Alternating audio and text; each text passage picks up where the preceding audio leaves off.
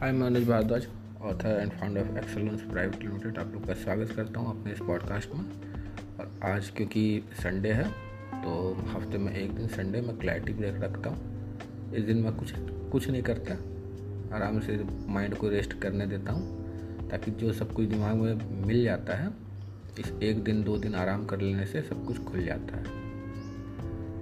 इसके बाद मंडे के दिन होती है प्लानिंग इसे नाम दिया जाता है वन आवर मीटिंग। जब संडे के दिन माइंड बिल्कुल क्लियर हो जाता है, तब मंडे के दिन प्लान किया जाता है। उसके बाद बाकी दिन उसका इम्प्लीमेंटेशन किया जाता है।